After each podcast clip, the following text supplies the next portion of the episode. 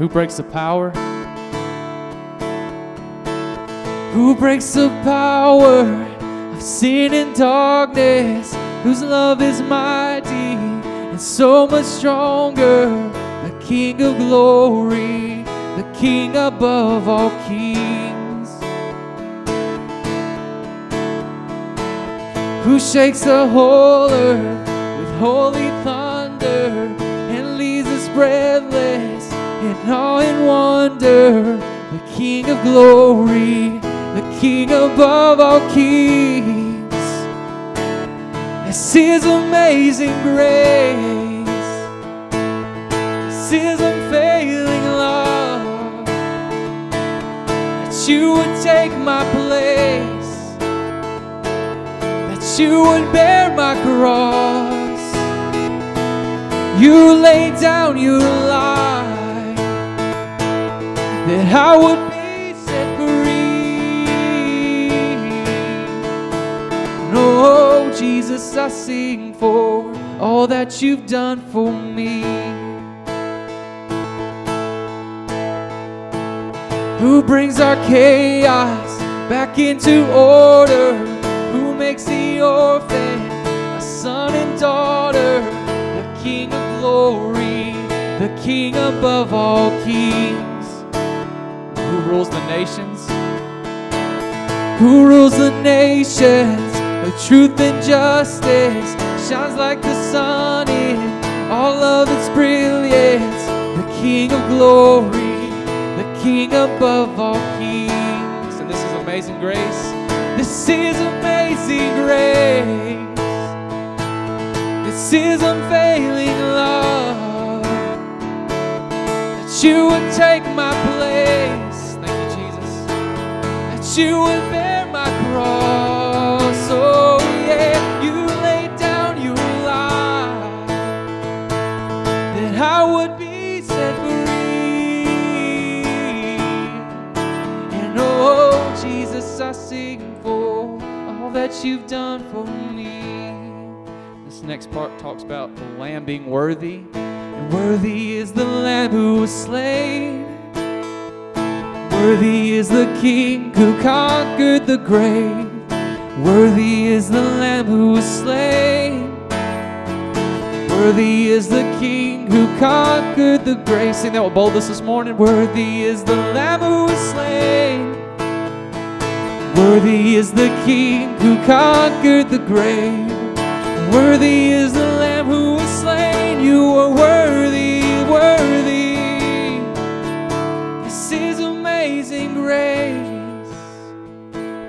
This is unfailing love. That you would take my place. That you would bear my cross. You laid down your life, and I would be set free. Oh, Jesus, I sing for all that you've done for me.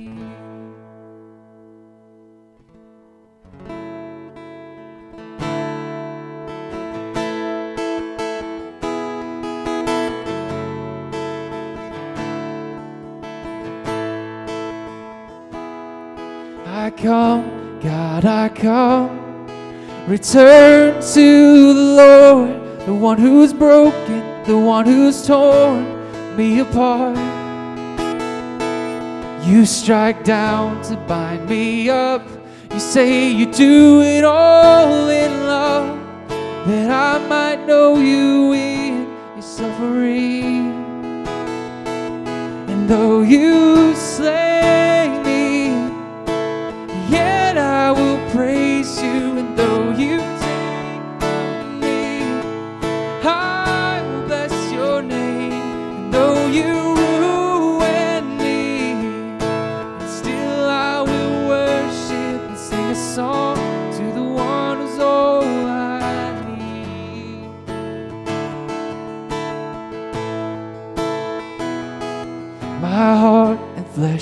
fail the earth below gives way, but with my eyes, with my eyes, I see the Lord lifted high on that day.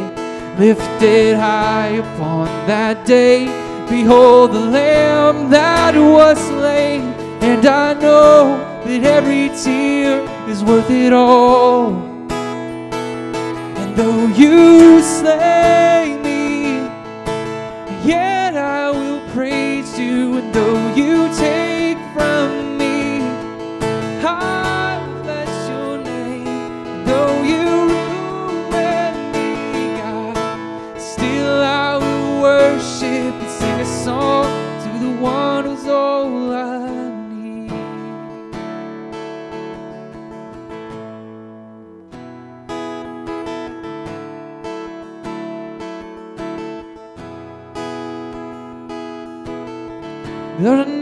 crying out. Let this cup pass from me now. You're still more than I need. You're enough, Lord, for me. You're enough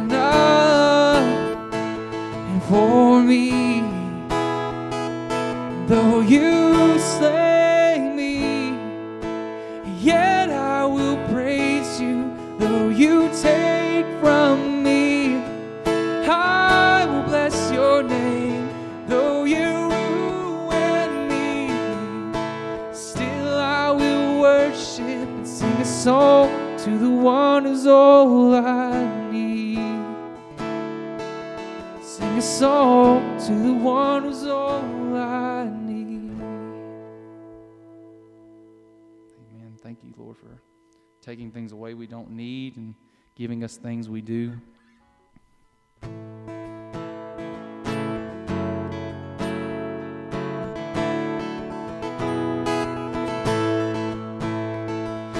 What can wash away my sins?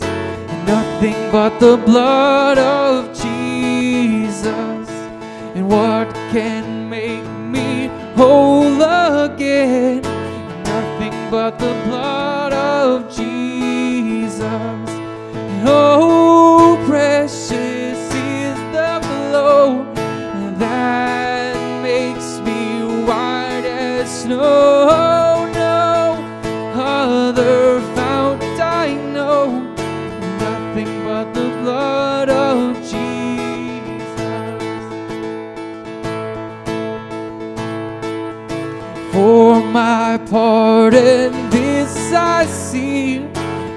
Nothing but the blood of Jesus.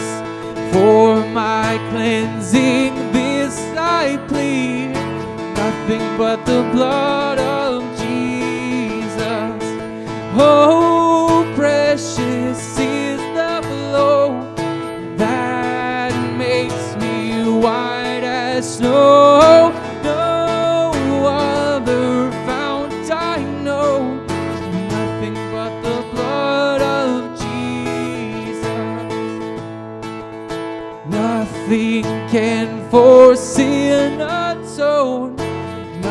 but the blood of Jesus. It's not of good that I have done, nothing but the blood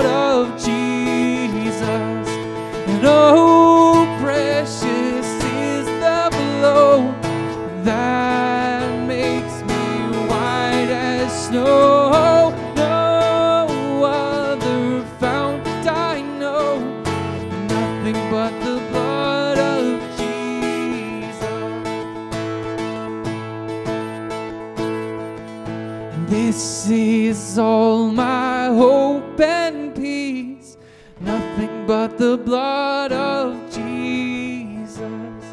And this is all my righteousness, nothing but the blood of Jesus.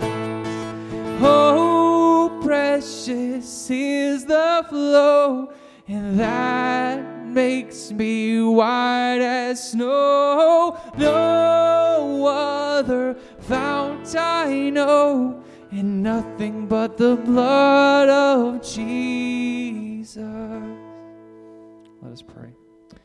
God our Father in heaven, Lord, we just thank you for another wonderful day, God. As we take this offering, Father, and as we continue in worship, I pray, we would hear what you'd have to say from your gospel, Father, and we would just take it and uh, apply it to our lives, that we would hide it in our heart and hang it on our doorstep so that we may know who you are and that others may know as well. It's in your holy name I pray.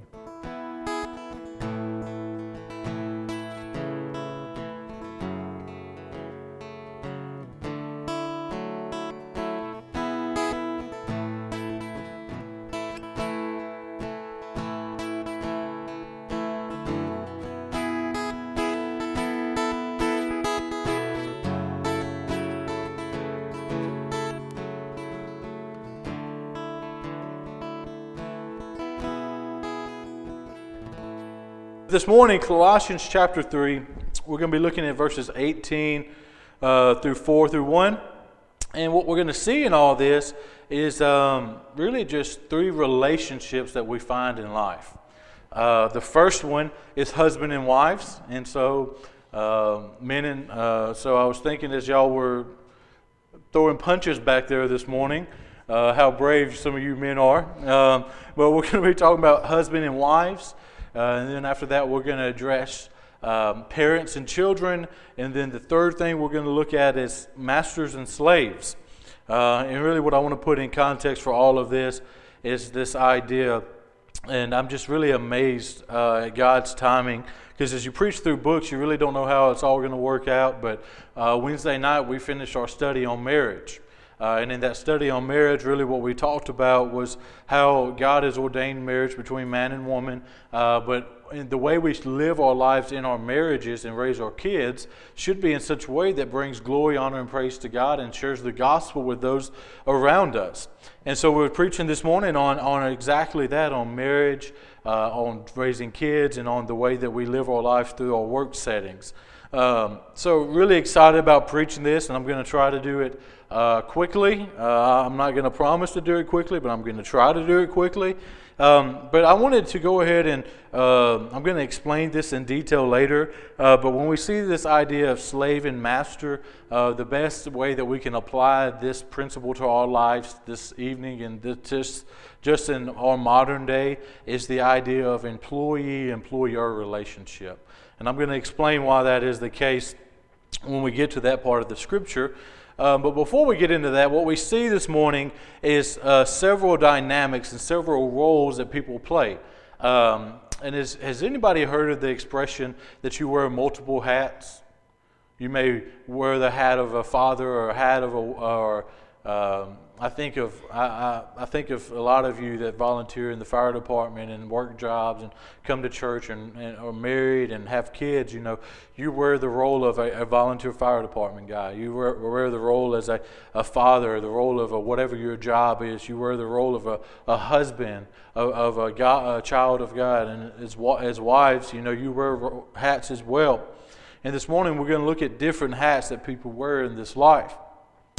Uh, and really, what we're going to see is that regardless of our roles, if it be the husband, the wives, a parent, a child, the master or slave, we are to fulfill them from the heart because when we do, we glorify our God. And ultimately, that's what it all boils down to. We do all of this because it glorifies God. And this is something we've talked about in the marriage aspect of uh, over the last two months on our Wednesday night study, but we're going to look at it in every aspect of life today. So, if you would, Let's pray and then we'll read all of the scripture and then we'll go back and look at different sections one at a time. Dear Heavenly Father, we love you. We thank you. God, I just pray right now that you take me, God, and you hide me behind your cross. God, that the words I say be built upon your word, God, not on James's word, not on my knowledge, not on my wisdom, not on my strength, God, but completely on yours and yours alone, God. Because I know I'm not a perfect husband. I know I don't have a perfect wife, God. I know that I'm not a father. I don't know what it's like. I don't have children. I know when I was raised, I was not a perfect child. I was not a perfect son, God. And then when I look at as an employee and an employee and employer relationship, God, I'm not an employer, God. I'm, I'm not the perfect employee either, God. But what I can base on and what I can stand on this morning is what you say to your church this morning in, first, in Colossians chapter 3. And so, God, I pray as we open up your word and we break it down this morning, God, that you convict our hearts where you feel fit. You correct us where you feel fit, God, and that when we leave here today, we be doers of your word and not hearers only, God, that we make the changes in your strength that we need to make, God. Not in our own strength, not in our own ability, not, not to earn anything, God, but because we see where you desire for us to be somewhere different and we change, God. We love you, we praise you, and we glorify you. Your Son's perfect and holy name, amen. So if you would, let's look at all of the verses together real quick. He says this. Wives, submit yourselves to your husbands as it is fitting to the Lord in the Lord. Husbands, love your wives and don't uh, be bitter toward them. Children, obey your parents in everything, for this is pleasing to the Lord. Fathers, do not exasperate your children, so that they won't become discouraged. Slaves, obey your human masters in everything. Don't work only while watched as people pleasing pleasers, but work wholeheartedly, fearing the Lord. Whatever you do, do it from the heart, as something done for the Lord, not for people, knowing that you will receive the reward of inheritance from the Lord. You serve the Lord Christ. From for the wrongdoer will pay back for the whatever wrong he has done, and there is no favoritism. Masters, deal well with your slaves, justly and fairly since you know that you have a master in heaven. So when we read all of this, in the whole picture is that we are all called to fulfill something for a purpose. He gives us the reasoning in every area of this, but ultimately it's to bring glory to God, it's to share the gospel in this life. So, first, let's look at the idea of husband and wives. He says, first and foremost in verse 18, he says, Wives. Um, now, I want to say this little thing before I get into it. Wives, you are called to be this regardless of how your husband acts. And husbands, as we get to you in a minute, you are called to do this regardless of how your wife acts. So, first, let's look at wives. He says, Submit yourself to your husbands. This is something that um, if we're just going to be really honest, this is something that a lot of people probably struggle with, and especially in today's society, where we think that wives don't, we don't need a husband, right? We think. Uh, I was actually watching a video on the View uh, of the View, a TV show, and it was talking about how uh, women, uh, men are only good for a few things, and this is just a horrible mindset. So this idea, first and foremost, is to submit yourself to your husbands uh, really to identify and to explain what it means to submit, I, I, looked up the definition. It means the act of subjecting or subordinating. Uh, did that help y'all out any? It didn't me when I read it. I'm going to be honest. When I read it, to subject or to subordinate, I'm like, well, that really just didn't define, define it for me. That just told me even more what it's supposed to be. But really, it's this idea that you are to follow your husbands as they are meant to be the spiritual leaders in your household to submit yourself to their leadership as God has ordained it to be that way. Um, but I want to I want to define it even more. This does not mean or suggest slavery or servitude, uh, and it certainly does not call the, call the husband to make his wife submit. This has got to come out of the, the freeing, that the wife has to freely do this. This doesn't come from the husband demanding submission, but the wife submits because she feels as this is her servitude to the Lord, as we're going to look at in a minute.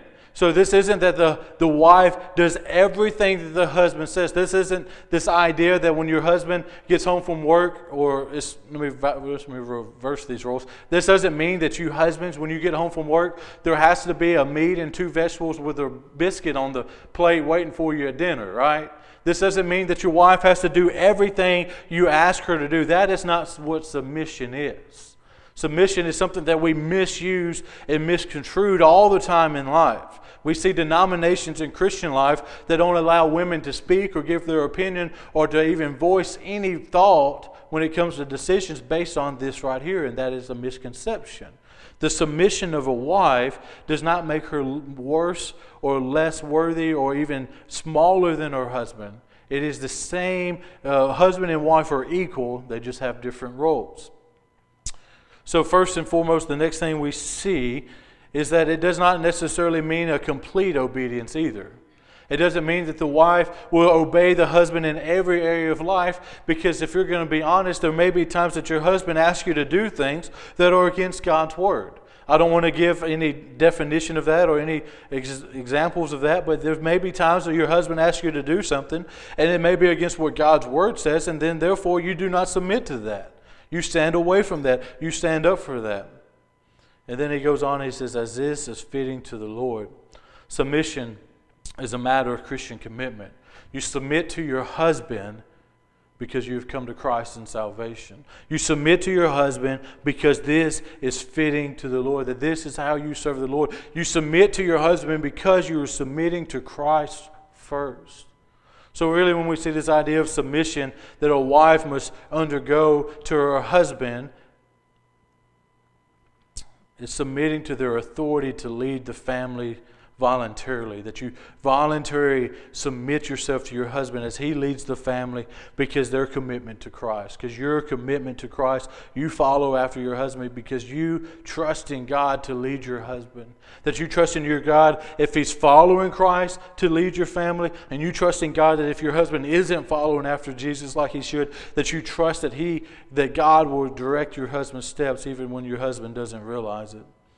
This does not mean that you submit to your husband in every area of life, especially when it comes against God, and nor does it mean that husbands demand submission. This is an issue I think happens all the time is men demand submission rather than realizing that all they can do is fulfill their end of the bargain. And this is the same thing for wives. Wives don't submit because they don't think their husbands deserve it. But what I want us to get from this is that you're submitting to the authority that God has placed of your husband, regardless of your husband's character or deserving of it, because you're submitting to Christ when you do this. And then, husbands, we're going to look at what your role is. And to me, I think this is just as equally hard for men to do as it is for women to submit to their husbands at times. And he says it's very plain and simple. He says to love your wives. He says, husband, love your wives. And if you're here and you're a man, you, your first instinct is to say, Of course, I love my wife. Of course, I love them, and that's why I married them, and that's why I go and I work and I provide, I do these things. And you are loving your spouse, you are loving your wife when you do these things. But when he's talking about love here, he uses a Greek word called agape. And agape, uh, a lot of people would like to say it means unconditional, and it does, but it's also more in depth than that. Agape is this kind of love that's more than a sexual or natural affection for your spouse. It's an intellectual and purposeful, tender, compassionate love that is sacrificial for their wives. You're called to love your wives in more than just providing for them. You're called to love your wife in such a way that your wife feels loved. And this is the reality, as we jokingly said before, it's a woman thing, right? Men are different than women. Let's just let's throw it out there. That's just a reality, right? Me, I can feel loved if I don't talk to if I can sit in the room with Sarah and we don't have a single conversation, I can feel loved in that moment, right?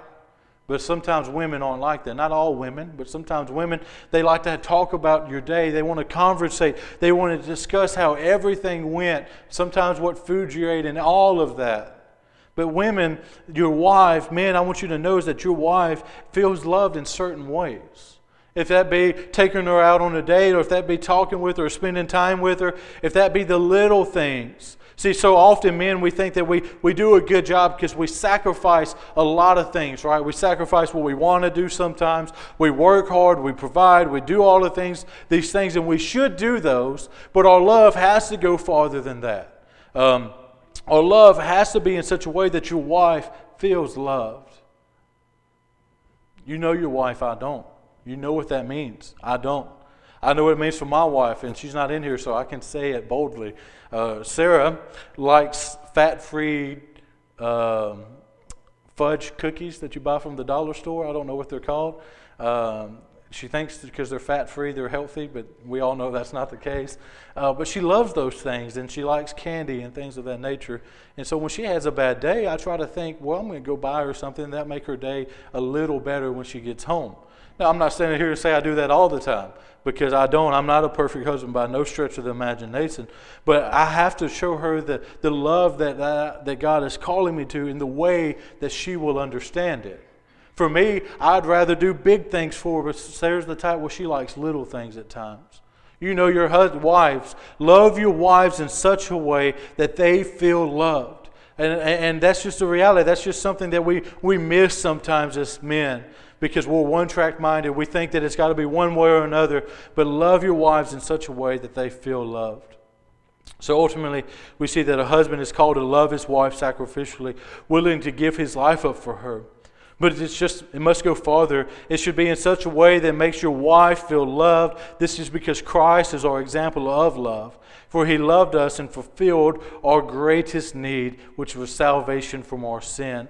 The biggest way we needed to feel loved in this life is to being saved from our sins, if we realize it or not. And this is the example Christ has laid out for us as husbands. And when you read Paul's other letters, he tells us to love your wife as Christ loved the church. And so, husbands, you're called to love your wife because Christ is our example, and that's how much he loved us. And being sacrificial sometimes it means more than just the big things. Um, it means more than taking a bullet for your wife. It, it means more than jumping and knocking her out in front of her car. It means washing the dishes if that's how she feels loved. It means taking care of the kids if that's how she feels love. It means washing her car. It means allowing her to park in the garage. It means little things at times. Love your wives as Christ loved the church and do it regardless of how she acts. Sorry, women, but I got to say it. Women can be moody at times, right? You women will admit it. Y'all know. Women can be, they can be indifferent. They, they, they can, uh, anyway, y'all, y'all touched on a lot of it beforehand. Um, women can be difficult at times, right? Men, you agree? But regardless, you're supposed to love your wife. It doesn't matter how she treats you. You love your wife as Christ loved the church and wives. It doesn't matter if your husband doesn't deserve for you to submit to him. You submit to him because you are submitting to Christ. We do this not based on our, our spouse's qualification, but on Christ's qualifications. So as we move on, let's look at parents and children. First, he addresses children, and the first thing I want to say about this is that when he says children here, he, he doesn't mean, uh, like I'll, I'll, use Matt for example this morning, he doesn't mean someone in Matt's case, right? Because Matt is always going to be Wayne and Deborah's baby boy, right? Regardless if they got James Elliott or not, Matt's always the baby boy. Actually, Chase is, but you're, you know what I mean. Um, but he's not talking about somebody in Matt's context because Matt is grown. He's got a family of his own. He lives out. He lives on his own. What he's talking about here is children, little children. He's talking about people in our context. When we think of this, think of somebody in high school or maybe even to a college age and they still live at home and down. He's talking about children that live in the household. He's not talking about your child. He's talking about children itself. And so he says this in 20 and 21. He says, Children, obey your parents in everything, for this pleases the Lord. Fathers, do not exasperate your children so they will become discouraged. First and foremost, he's talking to children. He says, Obey your parents in all things. This is different than a wife's submission to the husband. A wife's submission to the husband is, is optional when the husband is calling her to do something that is against God's word. But the, the child is, Paul is saying here, and I know this may be difficult for us to swallow. Paul is saying that child is to submit to their father and mother regardless of the situation, regardless of what's going on. And this may seem hard for some of you to wrap, think about, but I've seen it in youth ministry when parents will, will ground their kids from church if they did something wrong. And so when I think of this in this context, and that's against God's word, I would say, right? But is that child supposed to run away home from home, go to church? No, right? That's disobeying their parents, and that's just going to cause more problems than any. He's saying here that a child is to obey their parents in all things, and the reasoning he gives is because this is pleasing to God. This is how they can bring more glory and honor to God in all things is by obeying their parents and listening to their parents. And why I wanted to make the distinction of a child uh, and children is because when we think of a child, we think that we always respect our parents, right? If they're 80 and we're 60, we respect our parents. Uh, but what he's talking about here is not the same relationship. He's talking about we obey our parents when we live under our parents' household because we are simply their children and we obey because God is this is pleasing to God. And as you get older, I want you to know that you still listen to your parents. You still take their wisdom and their knowledge. When you read Proverbs, uh, Samuel especially, he says, Listen to your father. Listen to the wisdom of your father. You listen to your parents even as you grow out of this, but children themselves, as a child, is to obey their parents because this brings glory of God. The next thing I wanted to run through that one real quick because we don't have any children in the household right now. Um, we had Lily, but she's over there now. So we'll run through that one quickly. But the next one is parents. And when you read verse 21, you see this word father. Um, and so when you think about this, you think he's just talking about fathers in general, not fathers and mothers. Uh, but when you look at this Greek word, it's the Greek word patar and I, I, may not be pronouncing that right, but in our translation, it's P A T, a funny looking E and R. So it's Patar. In Patar, it translates to father, but it does not exclude the mother. So, what it's talking about is that ultimately the father is the spiritual leader of the household and to lead his children, but it's including mothers. It's talking about parents in this context. And so he's saying, Parents, do not provoke your children. And when we think about this word provoke, this is actually a very complicated word, uh, and I really didn't understand all that it meant. And it means a, it can mean a hundred different things, and I named some of them, and I want to give them to you right now. It says to provoke means to irritate, to cause to anger, to make resentful, to nag, to overcorrect, or to have unreasonable demand. He's saying, parents, do not expect too much from your kids. Don't nag your kids. Don't overcorrect. Don't cause them to be angry. Don't, don't irritate them. And when we think about this, this is what Paul is saying to parents in this. And so there's got to be some truth to this that parents can do this at times. And the big one I think about is the unreasonable demands. That a lot of times parents, it's naturally uh, natural for you to want the best from your kids. So what you end up doing is you you demand more than they can actually put out. I think about little league baseball and little league football. They expect their kids to be uh, Cam Newton or whoever you want to think of that's in professionals. I don't know why I thought of Cam because I don't like Cam, but uh, first one that come to mind. You, you expect them to, to, to act like this professional football player, and you have these unreasonable demands of them, and all it's going to do is push them away. And that's why I've seen it time and time again. And this is just an example. Sports isn't what it's talking about here, but you see kids that grow up. Uh, me and Jamie went to high school with this guy. His name was uh, Daniel Williams. They called him Wolf because he was big and hairy, and he was like six six and weighed like 300 pounds, and he would have been a beast on the football field. But because his dad made him play football as a kid, he hated it. And so he was just a big old teddy bear. He couldn't hit, he couldn't take a hit, he couldn't do none of it. Because his, his dad pushed him so hard that it discouraged him.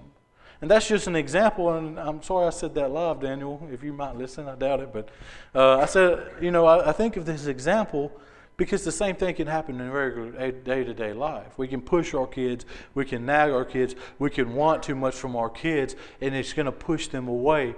And I think about it in the context of pastors a lot of times. Pastors end up expecting more from their kids than their kids can really put out. Or the church expects more from the kids. And so what happens is PKs get known for what? Acting bad. We all know it, right? That's a P kid. They act bad. Uh, and you know, and then they and Deacon's kids too, right? Uh, they, there you go, Matt. Jessica's not here, so I would call her out, but she's not here. Uh, or Troy, he's a, he's a PK. Look at him. Um, I hope he don't that bad. I really don't think he does. But uh, anyway, uh, we get this idea that you know when we push our kids and we expect too much of them when it comes to God's word and, and following after Christ, we can do the same thing for them as well. And but I want us to be clear about something as we talk about this. Well, it's not talking about not disciplining your kids. It's not talking about not guiding your kids, not leading your kids. It's talking about the way that in which we do it. Don't do it in a provoking way. Don't do it in a way that's going to irritate or push them away. Do it lovingly and do it in a way that God would have. Because you have to discipline your kids. That's just plain and simple. Some people may disagree if you use a belt or not. Some people may say you just need verbal. But in reality, let's just be honest. I, will tell you my heart. You have to you have to spank your kids at some point in life. It just has to happen. I've never met a kid that didn't need it. Okay, but you also have to correct verbally every time. But when you think about this idea of correcting, if you just spank your kids and you don't tell them what they did wrong or correct them verbally, then what you're doing is you're provoking your kids. You're just causing them to be angry. So teach your kids, guide your kids in a way that's not provoking or leads to discouragement, but in a way that leads to Christ. Then I want to, real quickly, hopefully, I'm going to address this idea of master and slave. Um, when we read this, we're going to see this the two words. We're going to see slave and we're going to see master. Uh, and when we read this, a lot of times we put it in our context. We read it in the context of America, right? And in America, we, we can admit it or we can deny it however you want, but you can't really deny it. America is known for the, at some point in its history, they had slaves.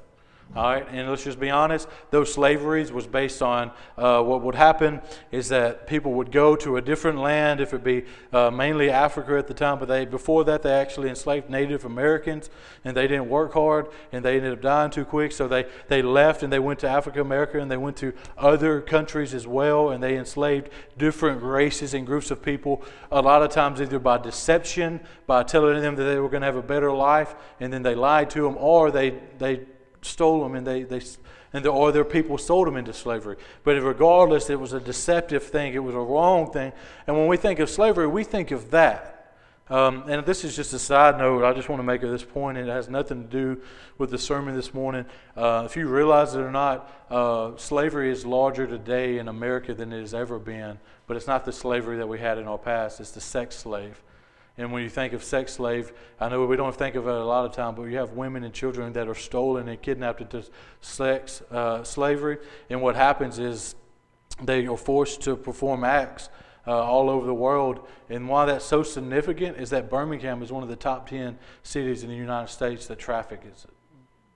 Uh, I 65 is one of the biggest issues of it all.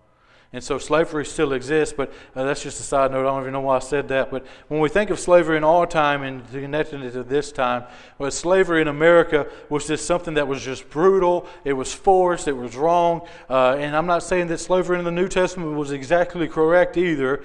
But what we do see that was it was different. It was more of this idea of in our history. At one time, we had something called sharecroppers and it was a little different. Sharecroppers would be people that would live on somebody's property and work for them, and they would get a portion of the goods or they would make a little bit of money.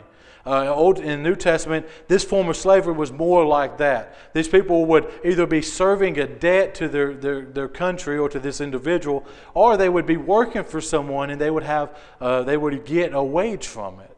Uh, and so slavery, as he's addressing here, was a little different than what we think about a lot of times. And so when we think of it, it's easier for us to apply it in the principle of the employee and employer relationship. Because these people, most of the times, would have been paid and treated rightly. But what we see in all this is apparently there was an issue going on where the slaves wasn't working like they were supposed to, and then the slave masters wasn't treating them like they were supposed to. So there was issues going on, but this is more the format of slavery in the New Testament. And I just had to explain that because if I don't explain it, it just seems like we're talking about slaves and, and, masters, and then we, we have no context. Um, but really, let's look at the first one is slaves. And it's verses 21 through 25. I'm not going to read all of it, I'm just going to tackle uh, different sections of it. He says, First, slaves, obey all things. Um, and this is this idea that just as children, were to obey their parents in all things, slaves were to, were to obey their masters in all things. That in all circumstances they were to do what these masters called them to do while they were working, while they were spending time there. Regardless of the situation, if it be above or below their pay grade, they were to do it. Uh, this is what Paul is advertising and telling them to do. And then the issue was, a lot of times, he says, not with eye service, but in fear of God. Paul was saying, look, when you work, you got to work to the glory of God. You got to work in such a way that regardless of who is watching, if your slave master is watching or not, you got to work diligently for the Lord. And this is what he's telling the slaves to do work diligent regardless of who is watching, because this is asked to the Lord, not to men. They were serving God as they were serving their masters. Slaves were to work with all sincerity because they were serving God first and foremost and masters second. So, in this our context, I just wanted to go over that real quick because our context is more of this employee relationship. And most of us are employed here. Um, and so, this context of employee relationship, what does it mean? It means that regardless of what we're asked to do, unless it's completely against God's word, we do it. That means that if I'm, I work for the post office, y'all, I think everybody knows that. I work for the post office, I work by myself, and part of my job description is to mop the floors and clean the toilets. I hate doing, I hate sweeping and I hate mopping. That's the two worst things that I hate doing in this life because when I worked at Jack's, I had to do it all the time. But I have to do that, right? Even though I hate doing that because my employee says, James, you got to keep this office clean. That's my job responsibility. I have to do that. And the reality is, people don't come to my office often. My postmaster's come twice since I've worked there in the past year.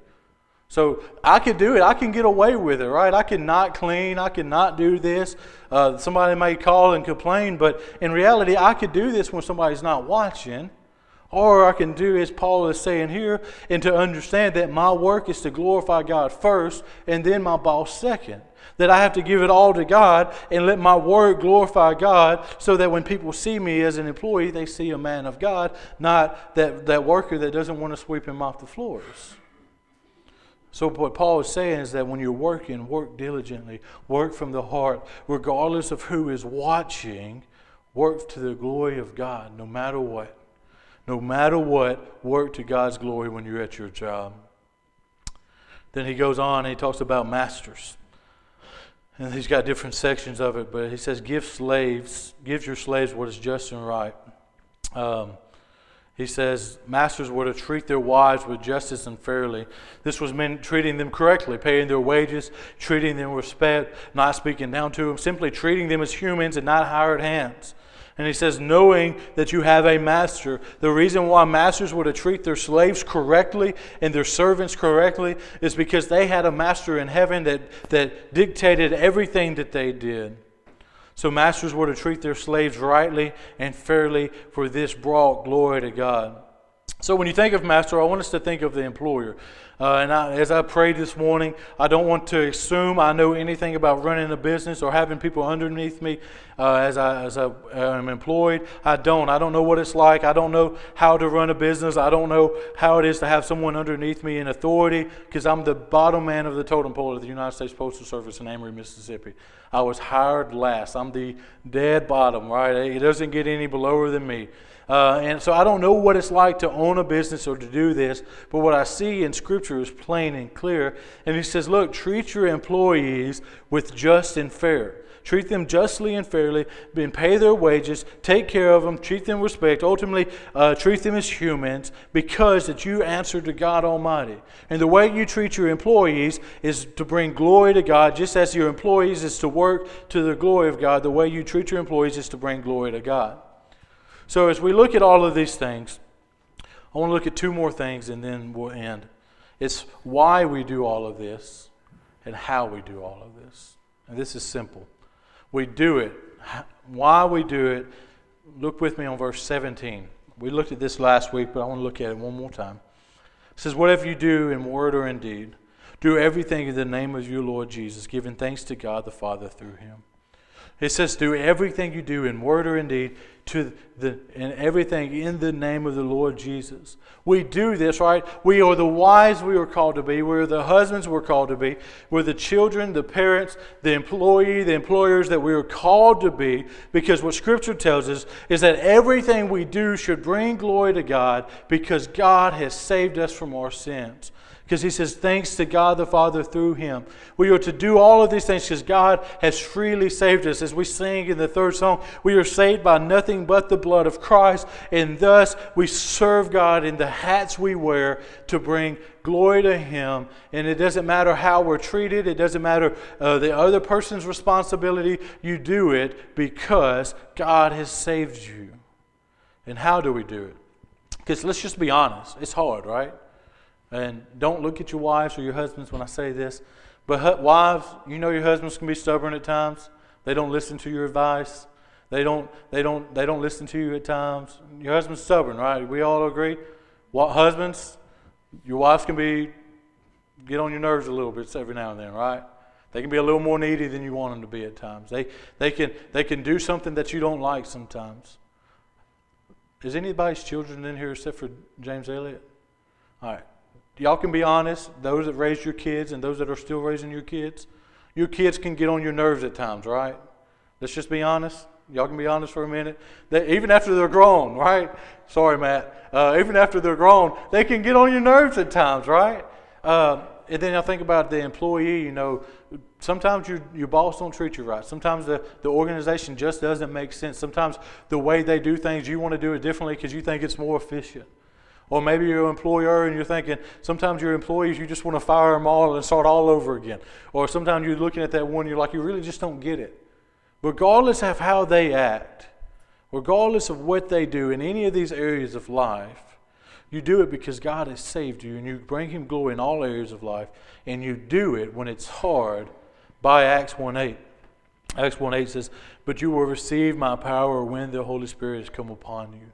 You do it in the power of God. You do it in the power of God's Spirit. You can't do it on your own. You can't survive. You can't live life without God's Spirit guiding you and leading you and empowering you to do so. Because the rest of that verse, he says, And then you will be my witnesses in Judea, Samaria. Uh, I'm missing one of them, and then all of the ends of the earth. And he says this because in all, and why that's so important this morning, is that you received the power of God when the Holy Spirit came in you. When you come to Christ, and the Holy Spirit now dwells in you, you have the power of God living within you, and now you can be His witness when your husband doesn't treat you right, when your wife doesn't treat you right, when your kids are just getting on your last nerves and you just don't know what to do, or when your, your parents just don't understand, or when your employer is just treating you bad, or, or when your employees just won't do what you ask them to do. You, you, you press on and you fulfill your role in this area of life, in this relationship, by trusting in God's Spirit to sanctify, to teach you, to grow you, to give you the strength to fulfill it. You can't do it in your own strength. If you do it in your own strength, you snap on your husband. If you do it in your own strength, you snap on your wife. If you do it in your own strength, you're disrespectful to your parents. You do it in your own strength, you yell at your kids in such a way that you shouldn't. When you do it in your own strength, you quit your job and, and you shouldn't. And when you do it in your own strength, you, you fire an employee when you should just be a little more patient. When you do it in your own strength, you're not fulfilling God's command for your life. So as Troy comes, my conclusion is simple. Is wives, submit to your husbands, ultimately because it is fitting to the Lord because God calls you to submit to Him. Husbands, love your wives as Christ loved the church by giving His life for her. Children, obey your parents because this is your act of worship to God. Parents, build up your children rather than provoking them. Employees, work diligently for the work of for God through your employment. Employers, treat your employees rightly and fairly, for they ser- for you serve God and Master. And we do this because God has saved us. Thus we live for Him. And then we do this by being empowered by Jesus Christ. It's plain and simple. And as we're going to stand and sing this last song together, think about those caps you wear. Think about that mom cap, that dad cap, that work cap, whatever it may be, and ask yourself, where do I need to work on? What does God need to sanctify and teach me in? And I pray that you pour out to God this morning and ask for His grace and mercy in that area of your life. Dear Heavenly Father, we come now and we thank you for this day. We ask you to be with the reflection of your, your word, that we apply it in the way that you call us to. We live it out as we leave your house today. In your Son's perfect and holy name, amen.